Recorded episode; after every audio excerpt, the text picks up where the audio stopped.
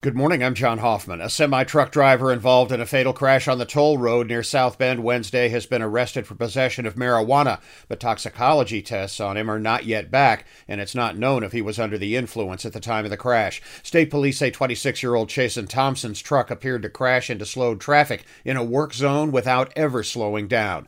45 year old Eric Klein and 82 year old Jacqueline Luzak were killed.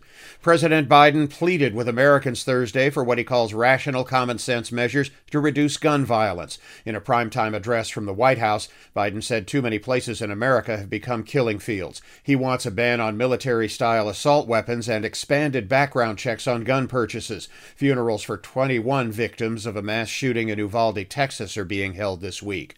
Some history was made last night as the Scripps National Spelling Bee returned to full in person competition. A 14 year old Texas girl won the first ever spell off.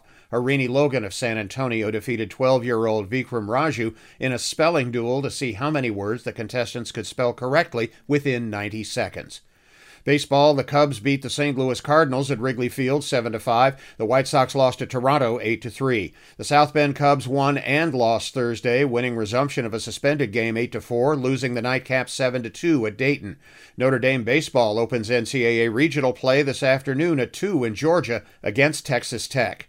The NBA Finals got underway last night in San Francisco with the Boston Celtics downing the Golden State Warriors 120 108. Game two of the best of seven is Sunday. In hockey, the Colorado Avalanche goes up 2 0 in the best of seven Western Conference Finals with a 4 0 home win over the Edmonton Oilers.